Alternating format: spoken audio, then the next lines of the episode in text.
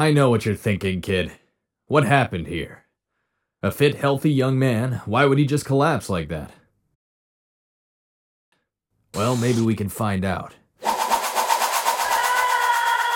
The thing is, see, John here has something wrong with his D N A. Like one in five hundred of us, he has a small flaw in one of a set of genes recognized as causing a condition called hypertrophic cardiomyopathy, or H C M, a thickening of the heart muscle that can lead to sudden cardiac arrest.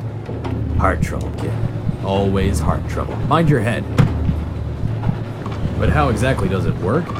The flaw in the gene leads to a misplaced amino acid in the protein it produces, which in turn causes the protein to fold into the wrong shape and malfunction.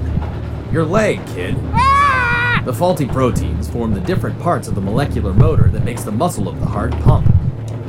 Latest theories suggest that malfunctioning heart proteins cause the heart muscle to work inefficiently and use up too many of the little power packs it relies on, known as A T Ps. Running out of A T P causes the heart to fall into a fast, chaotic rhythm, which reduces the supply of oxygen to the brain. Lights out. Mystery solved, case closed. Luckily for John, the fact that such complications have genetic origins means that they can be tracked through families. John and his family were tested after his cousin collapsed playing soccer. John's father and aunt were found to be affected, but not in danger. His sister and his two other cousins weren't affected, but John was diagnosed as being at high risk, so was fitted with his own internal defibrillator.